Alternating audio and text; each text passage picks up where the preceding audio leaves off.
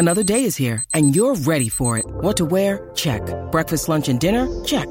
Planning for what's next and how to save for it? That's where Bank of America can help.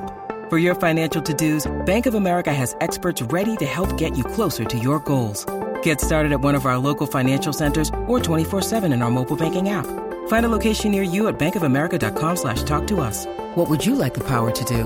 Mobile banking requires downloading the app and is only available for select devices. Message and data rates may apply. Bank of America and a member FDIC. Pourquoi certains auteurs détestent-ils les adaptations de leurs livres? Merci d'avoir posé la question. Pour un écrivain ou une écrivaine, c'est toujours une petite consécration de voir les droits de son livre achetés pour le cinéma.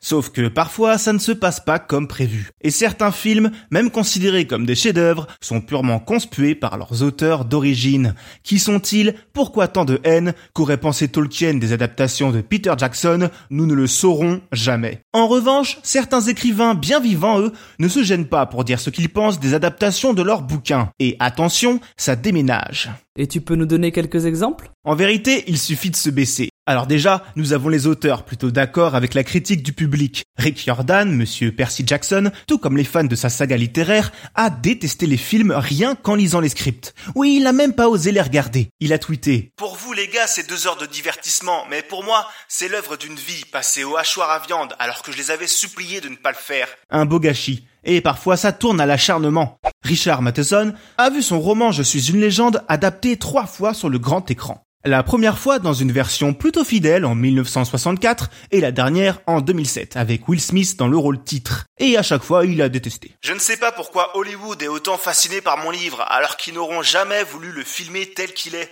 Parfois, ça tourne même au drame. Après s'être battu avec les producteurs de l'adaptation de son classique J'irai cracher sur vos tombes, Boris Vian meurt d'une crise cardiaque à l'avant-première du film.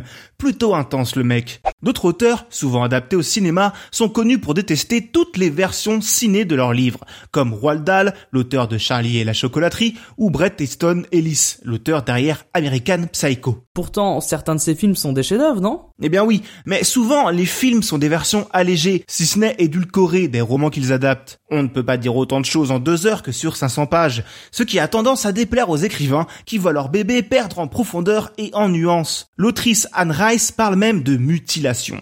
Mais même l'incontournable Stanley Kubrick, l'un des réalisateurs les plus réputés de sa profession, n'a pas fait que des heureux. Vous connaissez peut-être la version de Stephen King pour l'adaptation de Shining, qui a trouvé son livre dénaturé par la vision du cinéaste, ce qui n'est pas totalement faux. Mais connaissez-vous Anthony Burgess, l'auteur d'Orange Mécanique? Lui aussi est plutôt furax contre Stanley. Il déclare détester avoir son nom associé à ce film, qui selon lui glorifie la violence. Après, oui, ça arrive de ne pas comprendre ce qu'on regarde. Hein.